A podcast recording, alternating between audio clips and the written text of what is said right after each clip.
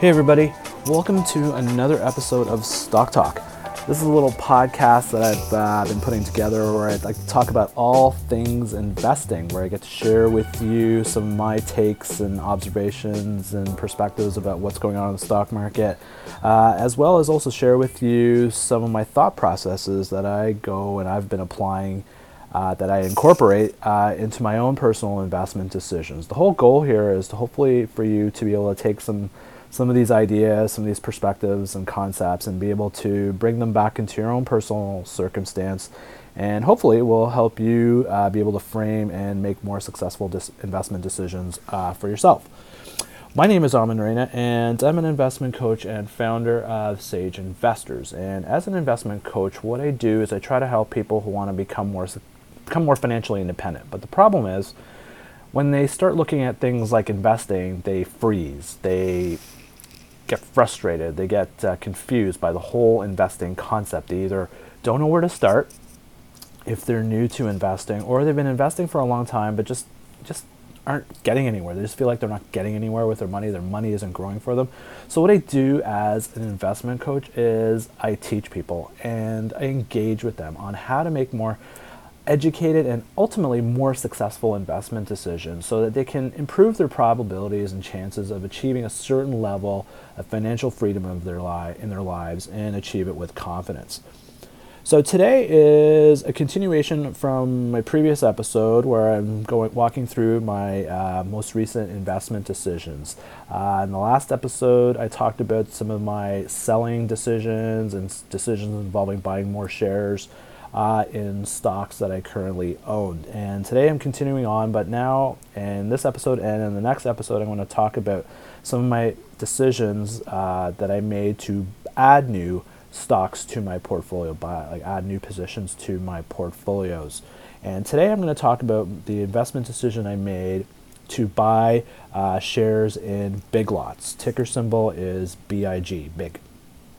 And this is my second kind of foray into owning big lots. Last time I owned it was in 2011, and I bought it on a couple of occasions at that time, and I and I did all right with it. I earned uh, about 21% and 9% returns on the stock, um, respectively, at the time. So uh, I bought it, and I made a decision uh, just re- this past month to to buy to to get back in, and uh, I bought it on the day. Actually, the market was down 720 points. The Dow Jones was just really having a bad day, and the stock itself was going down quite a bit.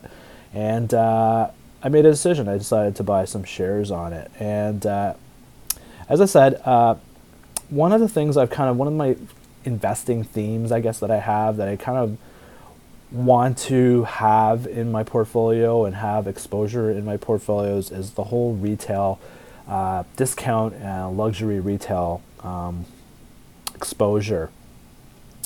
You know, I, have talked this, about this quite a bit. Um, I think we're seeing a real polarization now in terms of our society, in terms of economics and uh, social aspects, in terms of how you know income is getting distributed. Distributed, and we're seeing it more being distributed at the ex- at the extremes unfortunately at the expense of, of the middle class where we're seeing a, a, hollowing out and a real kind of serious disruption in terms of that segment of our society. And from what I take my take as my thesis is that as we you know continue to become more polarized um, I think there's going to be more demand for goods and services uh, at the extreme ends of the income scale. So, on the luxury side of it, people with higher incomes are going to gravitate more to luxury brand goods, and then you're going to have, and the lower income side, are going to be gra- graduate, gravitating towards more uh, discounted retailer type things. You know, we think about Walmart, we think about Target, we think about Amazon, are sort of the, the, the big players in the discounted retail space, but there's a lot of smaller players too that are that are carving out quite effective niches in itself, and Big Lots is is, is one of them.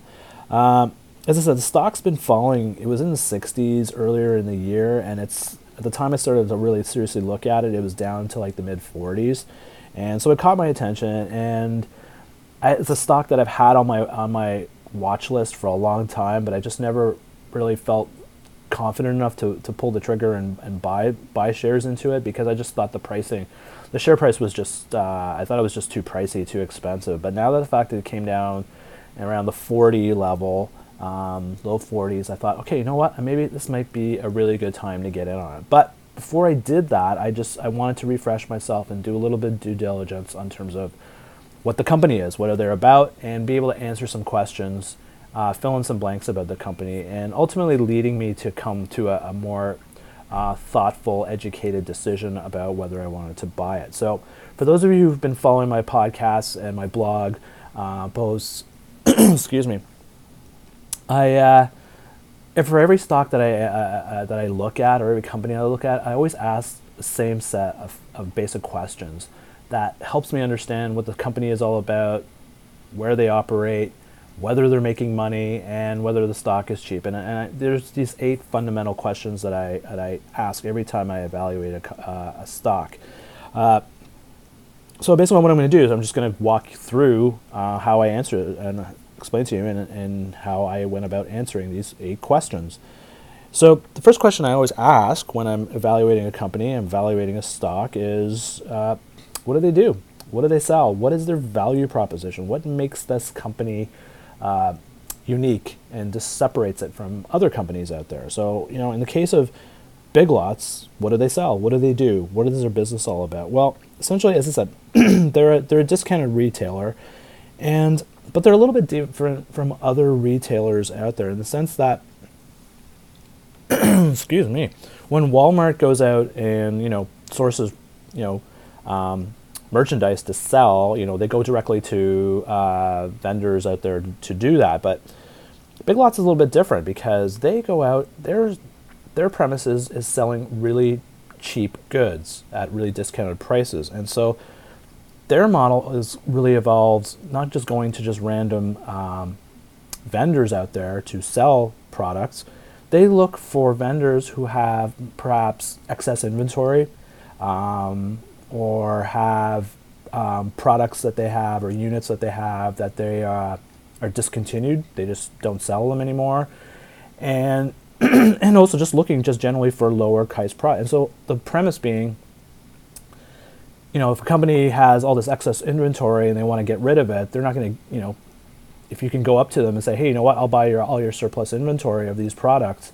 Um, can you give me a discount? Not just give me a little discount. Can you give me a big time discount? And so, um, what they do is they just go around scouring the land for opportunities to buy um, lots of uh, goods uh, that are on consignment that are being discontinued and taking them off uh, other vendors' hands and then buying them at a very very low discounted price instead of paying, you know, full you know wholesale price. They may be paying like you know 20 cents on the dollar for something.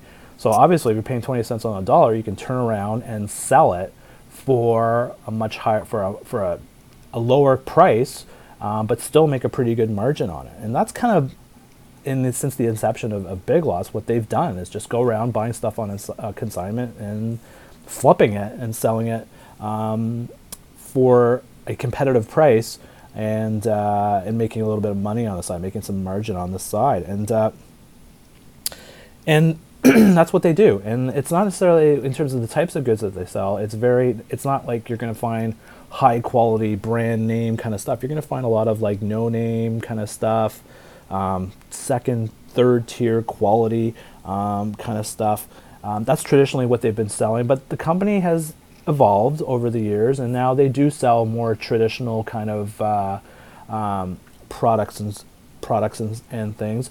They now actually have now a bit of a grocery component, a food component in, in their stores now, because they've been over the while kind of overhauling their stores to incorporate refrigeration kind of refrigerators to allow them to sell frozen products, uh, cold-based products, uh, you know, um, meat, dairy, meat, those type of things. So they're now have morphed into a much more um, well, kind of well-rounded, kind of traditional retailer in the sense. Um, but they still, you know, followed sort of their old roots of trying to find things and selling them, and selling them at a, at a lower price and at a competitive price in the marketplace. So that's kind of what they do.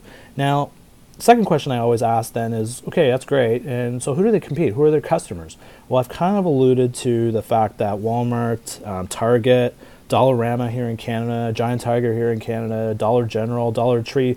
Those are kind of your universe of discount um, retailers, or you know, in some cases, Uber discount retailers. Of course, there's Amazon, and uh, because of the nature of selling the prices of goods that they're selling, they're selling them at a low price. The margins traditionally in this type of space are obviously are going to be um, low margin. So it's it's really much a volume driven, low margin kind of kind of industry uh, in this side of the retail world. Um, third question that I would ask, question three, is who buys their products? Who goes to shop at Big Lots?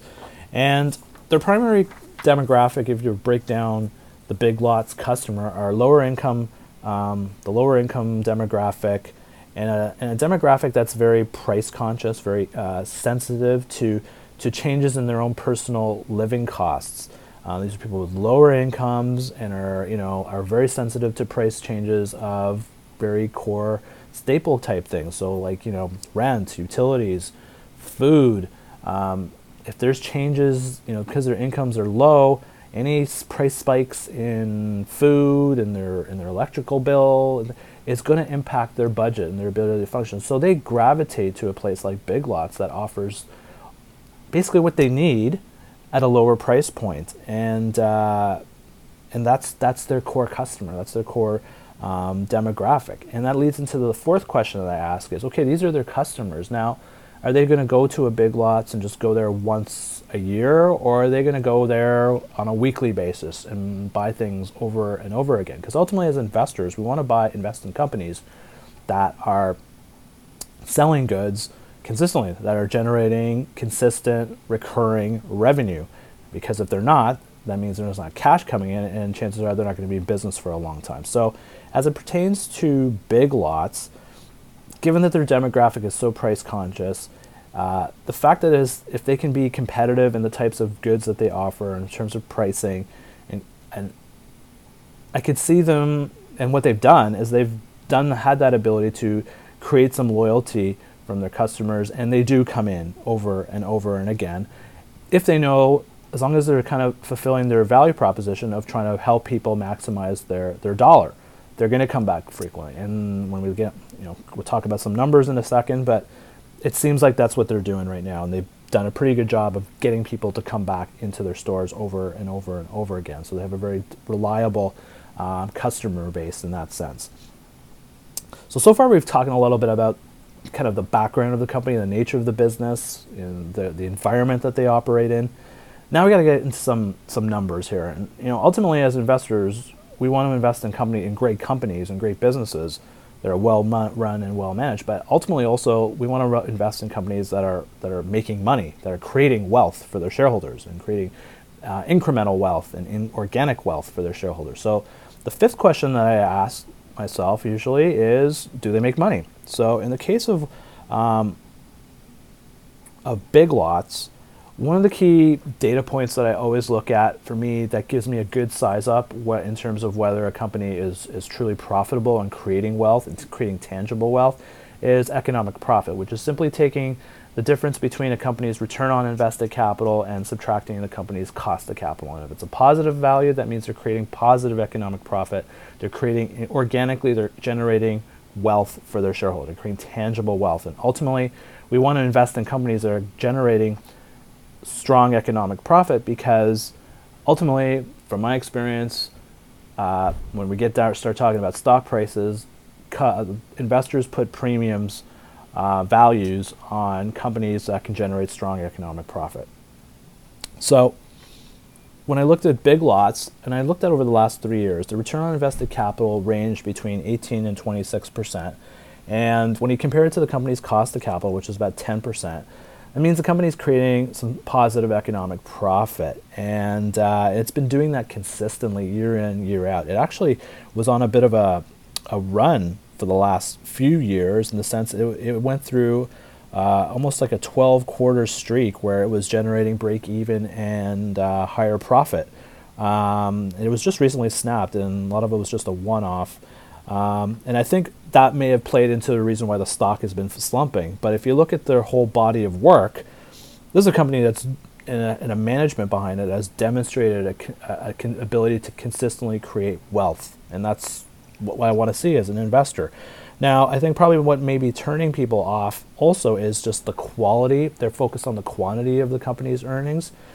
Revenue growth, this is not a strong revenue growth company, and it's it's not it's not a growth stock. This is and I think, you know, Wall Street is just obsessed with growth and if you're not growing 50, 60% a year, you're a piece of garbage. But the reality is long-term companies that are durable, that's that will that will thrive and be very lucrative to be investing in, generate strong returns on invested capital and have modest growth rates. Growth is not the be-all and end all uh, of a company. And uh, when I look at Big Lots, they're definitely not a growth company. They're kind of a run of the mill company, but they, they generate strong economic profit and uh, they do it consistently. And as an investor, that's all you want. Um, so we took a little bit about the financial performance. Now let's look at about the financial position of the company, and that leads to my sixth question, which is, what do they own and who do they owe money to? And this is really all involves taking a look at the company's balance sheet. And so when I look at a company's balance sheet, there's a couple of areas I want to check in on. And one area I want to check in on is the company's liquidity. Does it have enough cash flow coming in to meet its day-to-day obligations? It's not going to run out of money. Is it going to run out of money, like, you know, by next week? So when I looked at uh, Big Lots, their current ratio, which talks, which is the difference, the ratio between their current assets and their current liabilities, is at about just over 1.5. So it's you know anything over one means the company has enough liquidity in the short term to meet their obligations. So from that perspective, it's pretty solid. Second thing I look at is debt level. How large or small is their amount of debt that they have? Because ultimately that debt could weigh you down in terms of interest costs and also weigh you down, weigh a company down from engaging in activities to to grow the business, to grow their value offering. And so Big Lots has a pretty manageable amount of debt. It comes in around their debt to equity ratio.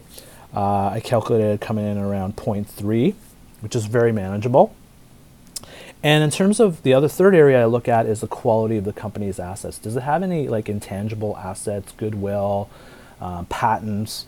um, that often can kind of are really just accounting measures. And one thing I don't want to see in a, in a, company's balance sheet is a lot of their assets made up of intangible assets. And so when I, Big Lots, the good news with Big Lots is they have zero intangible assets. So it's a very clean.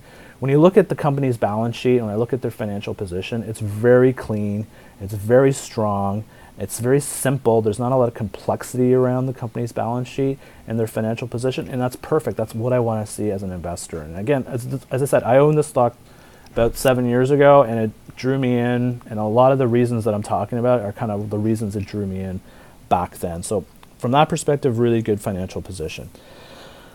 Seventh question I asked, we're almost getting there, is how risky is the business? what out there could threaten the existence of big, lots? And there's a couple of things that are out there, a couple of clouds out there. One is their customers, because their customers are very price sensitive um, in a very low income bracket. Um, if the economy were to take a really dramatic, sh- you know, shock or something, go into a severe long-term recession, um, it may be in a good position to react to it um, because it's offering a low discount cost, but it might put pressure on their customers' ability to buy stuff. They may come into a Big Lots, but may, they may not be able to buy as much stuff because their incomes might have shrunk because they lost their job or just been displaced because of a severe pullback in the economy. So customer sensitivity is a risk, and uh, and the good news though is Big Lots I think is very cognizant of it and they're very they've, they've management's done a really good job over the years of just kind of managing through that and uh, it really hasn't impacted them as much uh, from a performance perspective. Second area that's a risk is you know you can't go you can't talk about retail unless you talk about amazon. And so this whole online dynamic out there you know amazon's into it walmart and you know a lot of the re- big name retailers obviously are, are beefing up their online presence. So the risk there for Big Lots is potentially losing business to the online side of it, to the Amazons, to get Amazon. Now, I think what I think really caught my attention with the stock with this company is yeah, yeah, Amazon's out there and they're, you know, destroying and taking out all kinds of businesses and stuff like that. But I think Big Lots is in a way kind of insulated from, and it would be in, insulated from an Amazon threat because, again, their core customers are low income, don't have a lot of money, and, and a lot of, maybe not a lot of disposable income in that sense. So I would not be sure if they would be even have a consistent online ability, consistent ability to go online. You know, I don't know if they would have, carry smartphones. Maybe they carry a smartphone, but it's maybe a very with a bare bone data plan, and maybe just a very bare bones cell phone that just prevents has a limited ability for them to go online and purchase goods. Uh, I'm wondering if, in a sense, Big Lots and especially these discount these Uber discount retailers are in a way kind of insulated from an Amazon threat or the big, you know, giant retailer threat because the people that are using it need to just go into a store and buy something. They don't they, they just don't maybe not spend any time or just can't afford to spend meaningful time uh, on the in, on the internet looking at things, surfing things, buying things. They maybe will go check their Facebook account or something, but um, are they going out there to do grocery? I don't know. I'm, I'm thinking they may not. And uh, so, from that perspective, there's risks I think Big Lots faces, but I think in a way they might be insulated from some of them. And I think management has been so on the ball in managing this company that I think they could they could work their way through it and work their way through these type of threats from it. So we've come to the point now here. I've come to the point now where I know a little bit about the company. I know about the business. I know who they compete against. I know if they're making money. I know if their financial position is good in that sense. They're going to be around. I know what's going to th- could threaten the, the viability of the business. And right now, so far, it's all I'm ticking check boxes, and it's, it's looking good. The story of Big Lots today versus the story I read about Big Lots seven years ago is very much intact. It seems like it's still a solid, well performing business. But at the end of the day, we're investors, and I want to buy the stock. If I want to buy the stock, I want to buy it at a good price. So it leads to my last question that I always ask. And I always save it at the end because you can analyze a company and say, hey, this is really great, but if the stock price is really high and excessive and expensive, then it may not be a great investment. Um, so in the sense of big lots, as I said, the stock was trading in the 60s in January, and it's been kind of falling, and it was down to almost 40 bucks in March when I started to look at it again. And so I started looking at it from a relative valuation perspective. And if you look at the company in terms of uh, forward PE ratio, its forward price earning ratio, it's coming in around 9.5, uh, and which is very very low compared to other uh, retailers in the same space. So, from a relative perspective, it's cheaper compared to other um, discount retailer stocks that are out there. Second area perspective I looked at in terms of valuation was like looking at cash flow valuation and looking at intrinsic value. What's the stock worth right, from an intrinsic per value perspective on a conservative basis? Um, so the analysis that I've seen, the models that I've seen out there, value the company between 41 and 60 dollars per share. So it's kind of in that 40, 50, you know, 40, mid 50s. I would put it maybe in the 50s, high 50s kind of range. That's kind of what I look at the valuation at it. And right as I said, right now the stock when I started to look at it was trading in the low 40s. And uh, so when I look at it from a relative perspective and from an intrinsic value perspective, the stock looks cheap. It looks like it's on sale. It's been falling because um, the revenues and the earnings have not come in according to what the analysts would like to, to see. But again, analysts have a very warped and very tunnel vision view of the world and uh, have don't have context in play. And so when I look at it, this is a really good. I, it seems like it's a really well-run business. Generates products that people want and services people want. It's generates tang- It's been generating tangible economic profit. It's got a rock solid balance sheet. And from a valuation perspective, it looks cheap. And so when I look, put all those elements together, and then I layer it on top of, okay, let's look at the economic environment right now. And it looks like, you know, if interest rates keep creeping up, if, you know, we're talking about a yield curves going, getting flatter, which often signal economic slowdowns, if the economy is going to slow down down the road, um, companies like Big Lots and discount retailers are probably going to be more in demand and are probably going to see more traffic uh, because of the value proposition, of the price uh, competitiveness that they have. So when I took all of these elements together, it kind of jumped out at me that you know what this is a stock I think I'm comfortable with buying in right now or just opening up and buying a small position. And that's what I did. So I ended up buying the stock at $42 and uh, the stock's pretty much done you know nothing really since I bought it. But if the stock were to fall further and get into the 30s or um, I would probably go in and buy some more Actually, I t- uh, checked that. I think I bought it at forty-four dollars, and I think the stock is right now forty-two something. So, if it were to fall back to forty or even under under forty, I'd probably buy more shares because to lower my cost base. Because I just think, yeah, this seems like a really well-run business that's selling at a discount, and you know, over a period of time, I'm comfortable holding the stock over a period of time, and you know, at some point, I think it'll bounce back and probably get up to the 50s and if it does, that's a pretty good return on the investment from my part. So ultimately, that was my decision.